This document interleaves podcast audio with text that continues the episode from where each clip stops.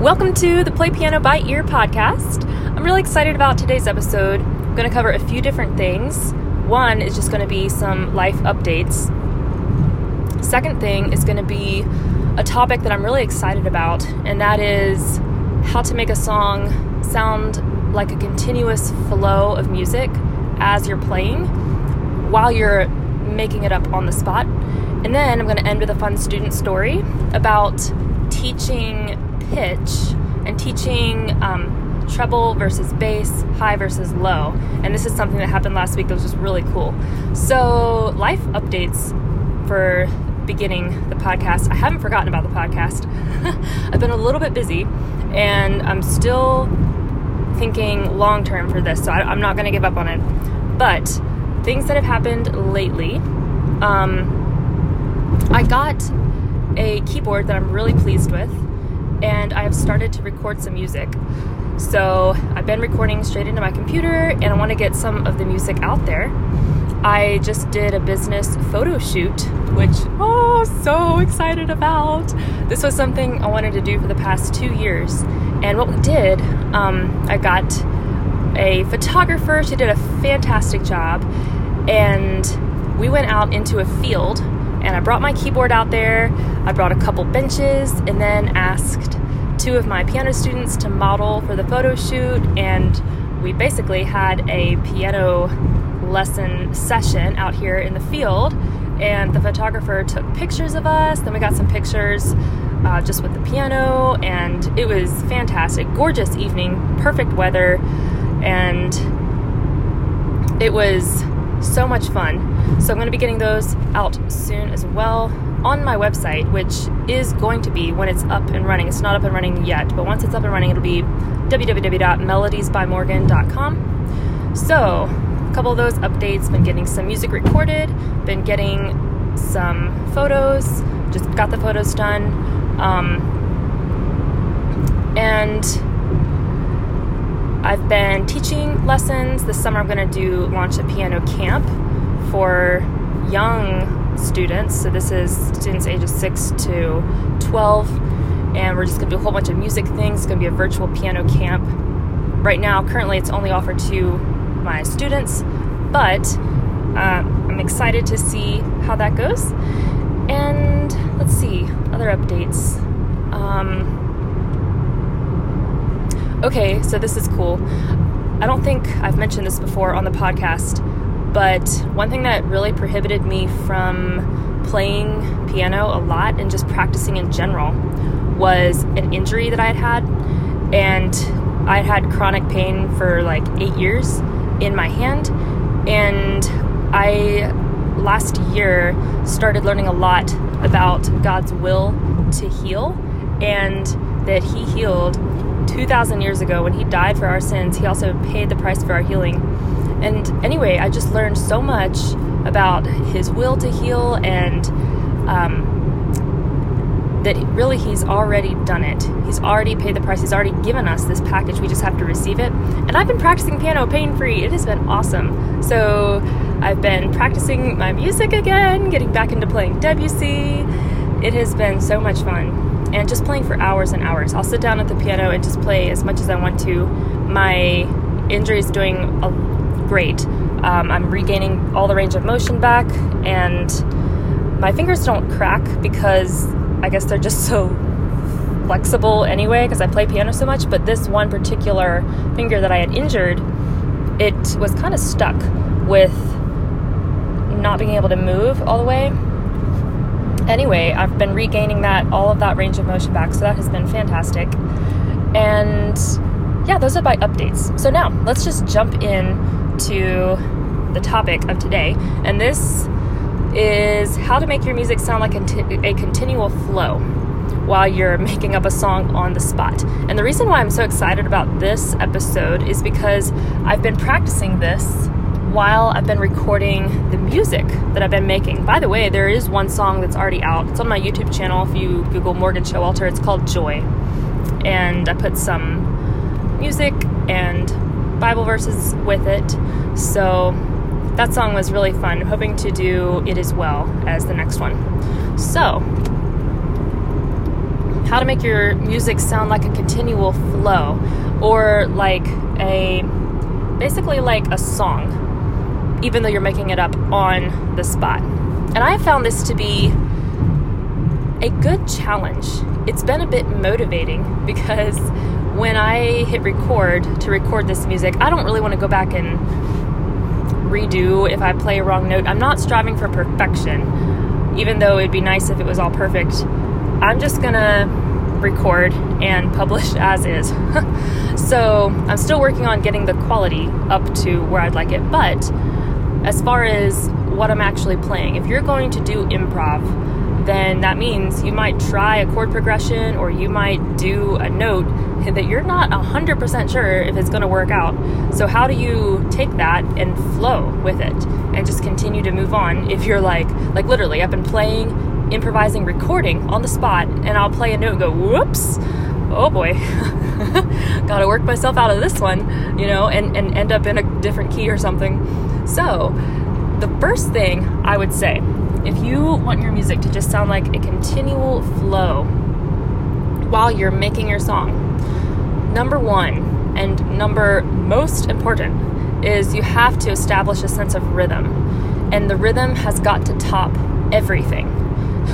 In other words, if you're playing along and you either have to choose keep up the rhythm or play the right note, I would say keep up the rhythm, even if it means you accidentally play the wrong note.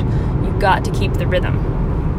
That's what makes a song sound like a song. That's what makes it sound like you know what you're doing. Basically, like when you hear someone play guitar, and let's say they're strumming a chord progression, when they strum that chord progression, they are keeping, maintaining that sense of rhythm. And I, I really haven't taken guitar lessons. I know how to play some chords on the guitar, but to my untrained ear, my untrained ear when it comes to guitar, when I hear someone play chords, if they're, I wouldn't say like a complete beginner, but let's just say they know chords, but they don't know classical music. If they're maintaining a good rhythm, I'll be like, whoa, they're good at guitar. That's awesome. And if you take someone, maybe they've spent years and years and years of their life playing guitar, but they play through their chords, I'll go, oh wow, that sounds like a good song too. In other words, I won't be able to tell. maybe you maybe you can tell a little bit of a difference, but as long as someone's maintaining rhythm, you're not going to really tell much of a difference between someone who's playing good rhythm, who maybe has just been playing chords for two years versus someone who's super duper skilled, been playing for such a long time, and is playing that same chord progression using the same rhythm. As long as they're each maintaining rhythm, it's going to sound like they know what they're doing to a degree, if you can see the general point I'm trying to make. Um, so when it comes to piano, one thing you can practice when it comes to this is just keeping a steady beat, a steady tempo. This happens, I didn't realize how much I count. I, I count like all the time when I'm playing music, and honestly, other times in life as well. I was taking a hike with some friends one time, this was a few years ago, and we were going from the bottom of the hill over to this other building, but it was kind of up over a hill and through a little bit of woods, and we finally got to where we were going. All of a sudden, I realized I was at like number fifty-seven of, of the steps that I took. I was like, I'm literally counting my footsteps right now. This is, and I wasn't even trying. It just happened. Um, you have got to get counting so ingrained in your playing that you can focus on two things at once. So you're going to be focusing on the counting as well as your chord progression and what you're playing. The counting has just got to be built into your playing. Um, Okay, so once you have rhythm, once you have counting, and by the way, if you want to get better at your rhythm, just Google online metronome, and the first thing that pops up is a metronome, which you just press play, and it just beeps, like beep, beep, beep, consistent speed, and you can adjust it, you can move this little bubble, it changes colors. I can't remember if I've mentioned it on here before. Oh, it is so much fun, my students love it, and of course, then they want to see how fast can it go, and it goes all the way into the red, all the way over to the right. It's like beep, beep, beep, beep, beep, beep, beep. And then they got to see how slow it goes, And so B P M is beats per minute. And I think the online metronome goes to like one hundred twenty beats per minute as the fastest. Or no, it might go faster than that. I can't remember. And then the slowest is forty beats per minute. And forty beats per minute. Okay, just to give reference, a watch ticks at sixty beats per minute. So forty is quite slow. And we just have a lot of fun with it. But what I love to do is give them the pen. And I say, okay, you're going to tap your music notes to this rhythm. So if it's, let's say, quarter note, quarter note, half note, quarter note, quarter note, half note, then that's going to be um, one, two, three, four, one, two, three, four. They're going to be tapping in line with that speed. And then I'll say, okay, let's choose a new speed. Inevitably, they always choose the fastest. I'm like, oh, okay, here we go. One, two, three, four, one, two, three, four. And that one is usually kind of a flop because um, it takes practice to go that fast, but I like to let them see the parameters of how fast they can go, how slow they can go. And then I'm like, okay, choose another speed, and they go as slow as they can go. And honestly, going at the forty beats per minute has seemed to be pretty helpful just in learning how to establish a certain rhythm, because they're waiting for that beep, and then when it happens, they they tap their note. Now, it's too slow to really work with very well, but then I say, okay, now choose a speed you think you can actually play. And then once they choose a reasonable speed, then that's where they really start to establish that sense of rhythm. So that's just a great method to start establishing rhythm. Just play with the metronome. And then, so that's the first thing when it comes to keeping your song flowing, um, as far as playing by ear. The second thing I would say, oh, hang on, I'm going to take a sip of coffee. So the second thing I would say is just really get comfortable with your chord progressions. Ideally, let me just show you, like, present the idealistic goal. Ideally, you would be comfortable enough with your chord progressions to know your three major chords, the one, four, and five chords in all twelve major keys on the piano, as well as each of those relative minor chords. And this comprises six of the diatonic chords of each key. Also, ideally, you would know the relative or the minor scales, and then be able to know what chords go in your minor scales as well. So, cool thing, if you're in a minor key, it's going to be the same chords as your relative major key. So, if you're in F major, your major chords are F, B flat, and C. Your relative minor chords are D minor, G minor, and A minor. In the key of F's relative minor, so in the key of D minor, D minor is F's relative minor, the D minor chords, the minor one, the minor four, the minor five, seven, is the same. D minor, G minor, A minor. And then the major chords are also the same, F, B flat, and C. It just is basically what chord you come back to. So if you keep coming back to the D minor and your song sounds really minory and like sad, you're in a minor key. If you keep coming back to the major key, your song's in a major key. So knowing your chords inside and out is just so important, because when you're playing by ear, you're just looping around all these chords. Basically, you could either, you could start with your three major chords, so you take your circle of fifths, circle any three chords that are next to each other, like right beside each other. Your center chord is your key, your other two chords are the chords you can play.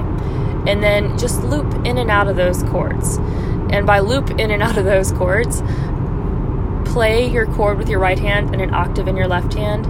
Set a steady beat, start to do some finger patterns. This is where the importance of scales comes in and understanding music theory.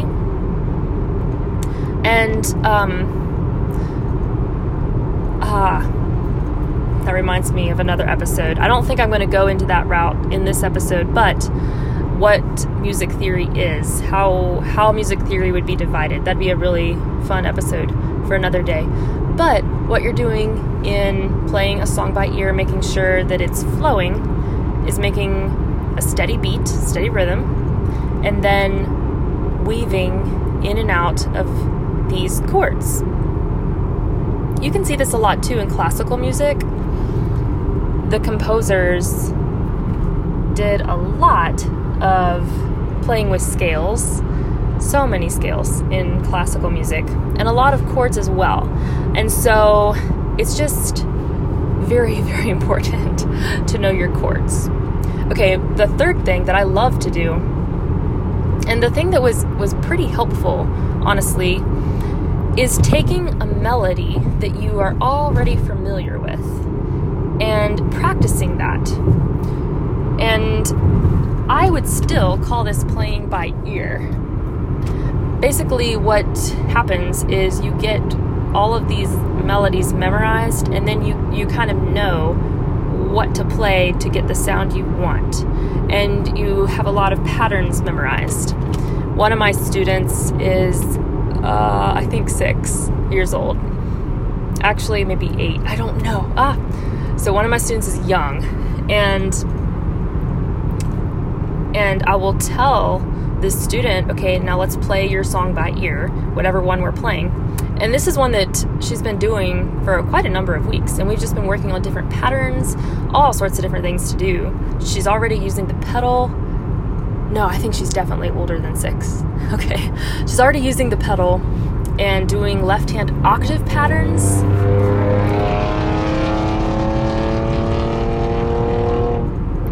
Okay, that was a Mustang. Did you hear that? I'm driving, so.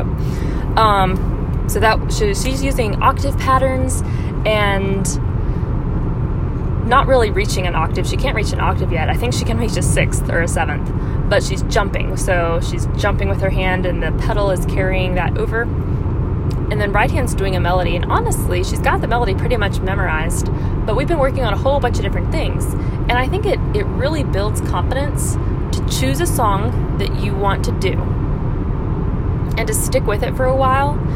In fact, my favorite song of all time, Come Thou Fount, I love this song. I used to just practice and practice and practice this song because it has some odd jumps that are kind of unnatural to just know what note to go to on the piano, and I just had to memorize what note to go to.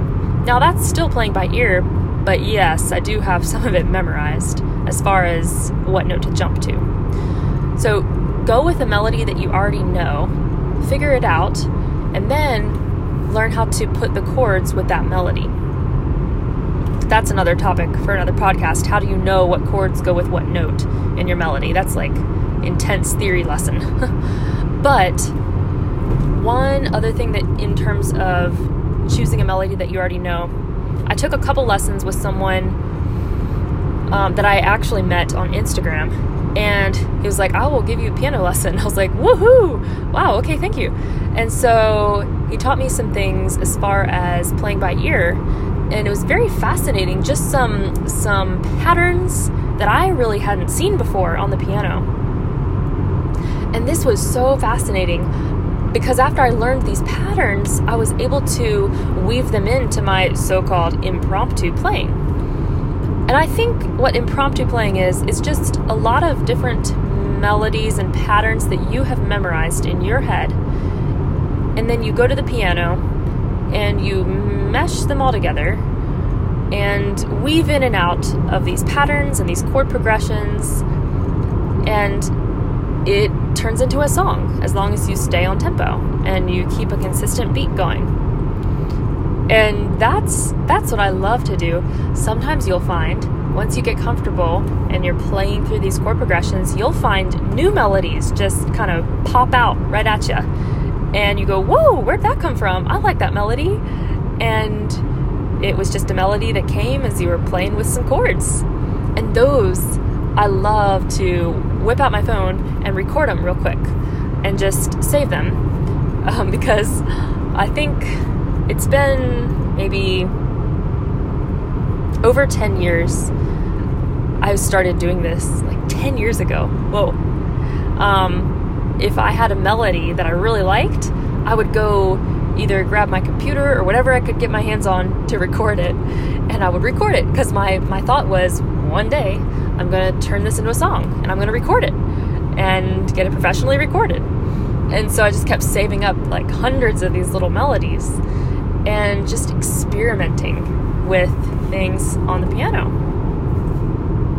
Okay, and then number four. Number four thing that I would say is important when you're making a song just flow. This has to do with making your songs sound different from one another. So one thing you might run into is that all your songs kind of sound the same. And to a degree, all of your songs are gonna sound like you. You're gonna have your own certain style. But also, to a degree, you want to branch yourself out and see if you can create different moods and different expressions. Now, one thing that I found very fun to do is to use something else as inspiration for music. And this could be if I am, well, for example, if you're going through a certain emotion, like let's say you're really glad for some reason one day. Oh, let's say like something great happened. You might want to go and write a song and see what kind of song you can come up with. On the flip side, let's say you're having a really hard day and you're struggling and it's like a really sad day for whatever reason. I found music to be very healing in those days, to write a song that encapsulates that emotion and conveys it. I was actually talking with a friend yesterday.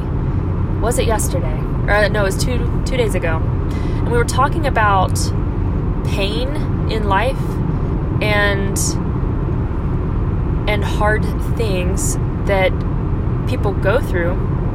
And we were talking about how art and music and beauty relates to going through hard things in life.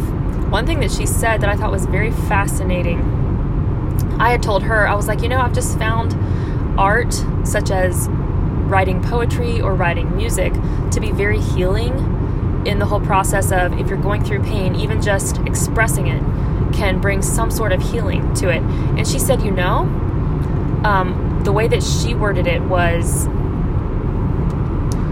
Christianity is the only religion, like out of all the other religions, that Um, I think she worded it a little better than this, but I'm just going to do my best, that says it's okay to record your pain. And the reason for that is, is because Christianity is the only religion that offers some sort of hope and redemption from that pain. Whereas any other religion, like that's the end all be all. So if you're stuck in a bad place, you are stuck in a bad place.